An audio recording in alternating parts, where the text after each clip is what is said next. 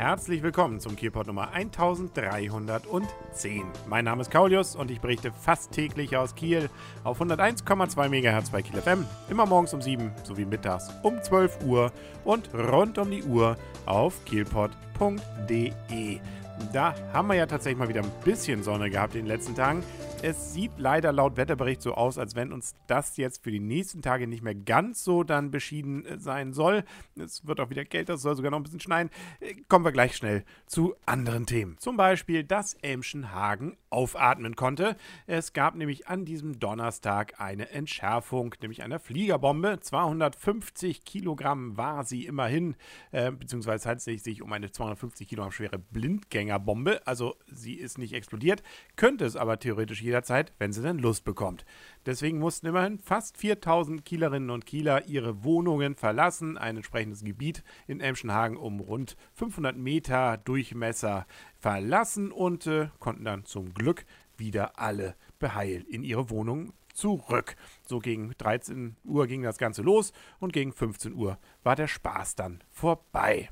Vorbei war es kurzfristig auch mit dem Strom in der Innenstadt. Da war nämlich ein Hochspannungskabel bei Bauarbeiten am Walker Damm beschädigt worden. Das Ganze hat einen Kurzschluss verursacht und dann waren da so an die 300 Häuser ohne Strom. Und auch unter anderem das Rathaus sowie einige Ampeln.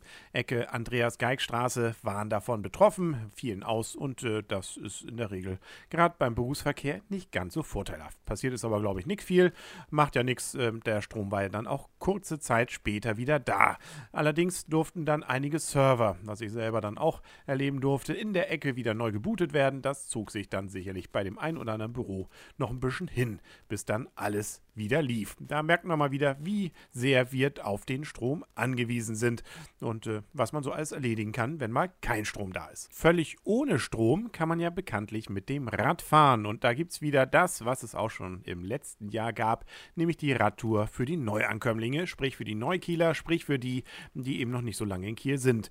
Die haben dann die Möglichkeit ja den gesamten Sommer über immer mal wieder, um nicht zu sagen monatlich, in Radtourform die Stadt kennenzulernen. Und das erste Mal in diesem Jahr wird es jetzt am Donnerstag, dem 11. April so sein. Um 18 Uhr startet die Gruppe nämlich vor dem Umsteiger am Hauptbahnhof. Also den Hauptbahnhof kennt man ja noch als Neueinsteiger.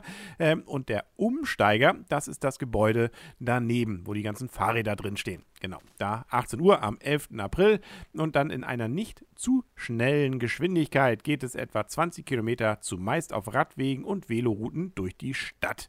Erfahrene Tourenleiter zeigen Sehenswürdigkeiten und geben Tipps zum Radfahren in Kiel. Ja, immerhin sind wir ja eine der wahrscheinlich besten und schönsten fahrradfreundlichen Großstädte in Deutschland ähm, und äh, deswegen freut sich sicherlich da auch der ADFC, der Allgemeine Deutsche Fahrradclub, in Zusammenarbeit mit der Landeshauptstadt Kiel solche Radtouren eben für Neubürgerinnen und Neubürger anzubieten.